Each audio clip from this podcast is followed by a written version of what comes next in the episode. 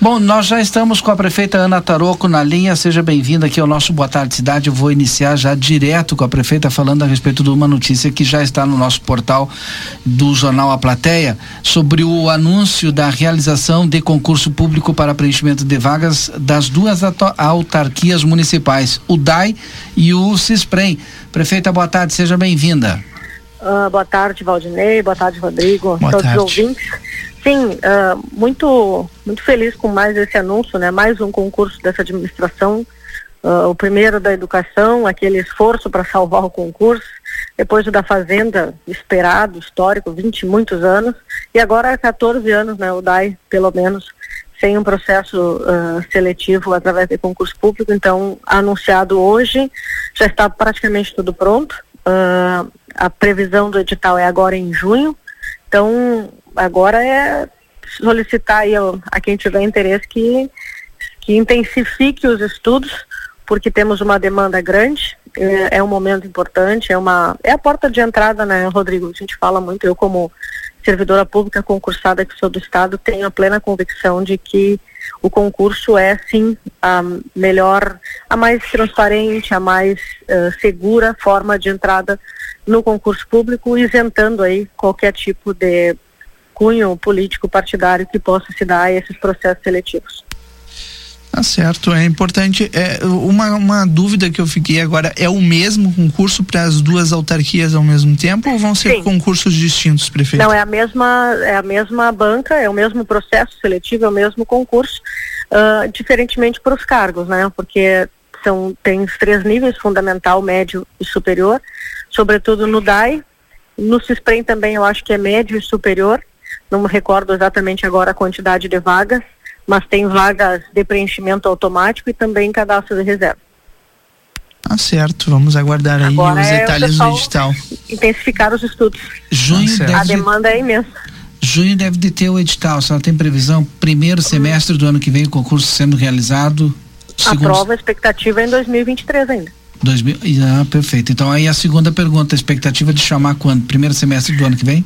Olha, a expectativa vai depender do concurso, né, Valdinei? Concurso, uhum, por mais que a gente trabalhe e que a banca uh, uh, também trabalhe dedicadamente, tu tem todos os prazos, tem recurso, tem prova em algumas das em alguma das vagas do DAI, sobretudo, hum. se não me engano, tem prova prática. Então tudo isso vai, vai postergando o final, assim, a, a lista definitiva do concurso. Perfeito, então, sabe por que, lhe pergunto? A expectativa é o chamamento no primeiro semestre. Lhe pergunto isso por conta de que o ano que vem é o ano de eleição, né? Sim, e aí exatamente. a gente tem essa trava aí, então, mas tomara que dê tudo certo e que uh, seja possível chamar ainda o mais rápido é, a expectativa é essa. O concurso da Fazenda, se nós formos avaliar o trâmite do concurso da Fazenda, ele, obviamente, não tivemos nenhum sobressalto, foi, tudo transcorreu dentro da mais absoluta normalidade, então ele foi um concurso que não se alongou no tempo. Uhum. Então a expectativa é que esse também, claro, com esse detalhe da prova prática, que isso dá uma, dá uma, não vou dizer uma atrasada, mas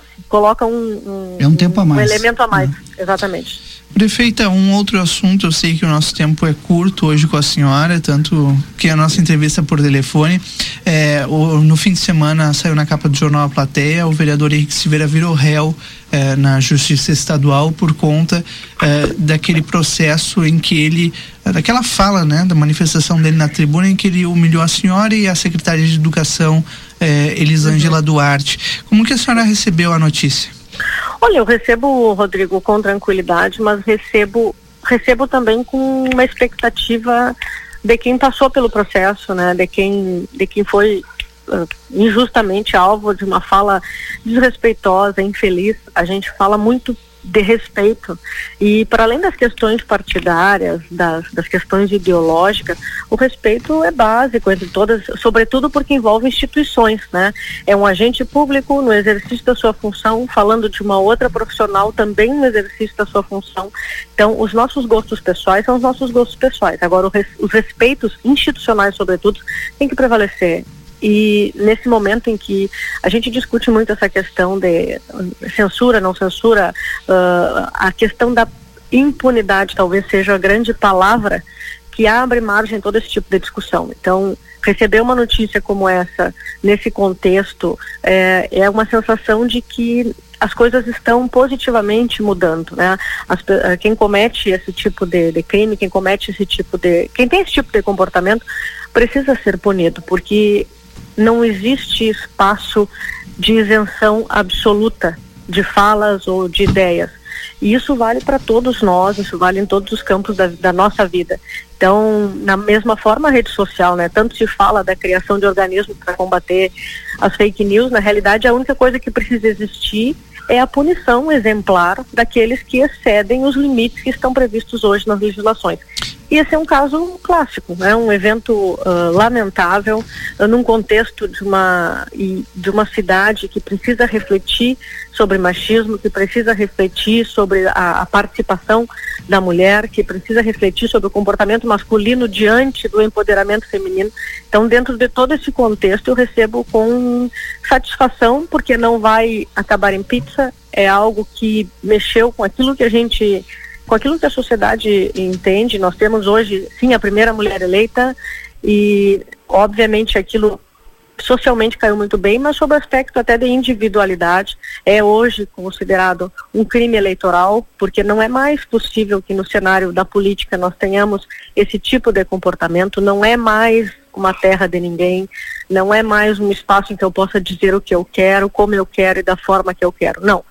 Eu posso dizer sim, desde que o respeito esteja em primeiro lugar. Então eu vejo com satisfação e aguardar os próximos desenrolar dos fatos. A senhora foi para a justiça buscar uma, uma, reparação, entre aspas, assim, é, do, da ofensa que sofreu, né? Na verdade, até agora na sua fala, senhora trouxe novamente o principal argumento é crime eleitoral. Não lhe causou estranheza que na Câmara de Vereadores, na época, não, não, não teve é, uma repercussão quanto essa que a senhora obteve agora esse resultado na justiça?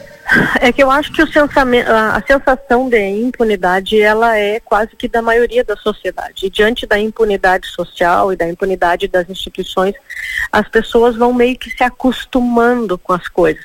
O que mais me chamou a atenção nesse episódio, Valdinei, que eu mais, para além do fato em si, né, para além de tudo aquilo que coloca em xeque toda a tua vida profissional, coloca em xeque tudo aquilo que tu construiu, toda aquela imagem pública, porque querendo ou não, nós pessoas públicas vivemos um bom pouco da imagem pública que construímos. Mas para além disso tudo, uh, o que, me, o que muito me chamou a atenção nesse episódio foi o silêncio de outras tantas mulheres que também ocupam espaços de poder. Porque, assim como aconteceu comigo, não é a primeira vez na história santanense, né, que mulheres em espaços de poder sofrem uh, esse tipo de afronta, esse tipo de comentário, esse tipo de menosprezo, de diminuição da nossa função. E, e também não é a primeira vez que as outras mulheres silenciam. Então, eu acho que esse, esse posicionamento institucional do judiciário, uh, fazendo valer aquilo que está previsto na legislação eleitoral, eu penso que deve nos colocar todo num processo de reflexão.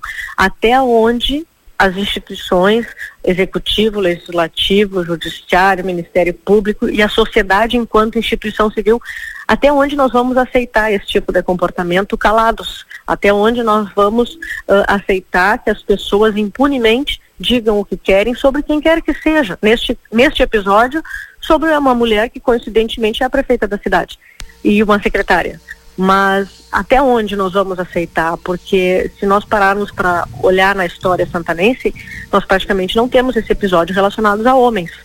Então, esse, esse momento agora, uh, uh, permitido aí pelo judiciário com essa decisão, uh, nos coloca mais uma vez, socialmente falando, numa reflexão séria, profunda, sobre até onde nós vamos nos manter nesta postura de, de, de menosprezo diante daquilo que é inevitável. As mulheres estão ocupando o seu espaço. Hoje não existe mais diferença. Lugar de mulher, como se diz, né?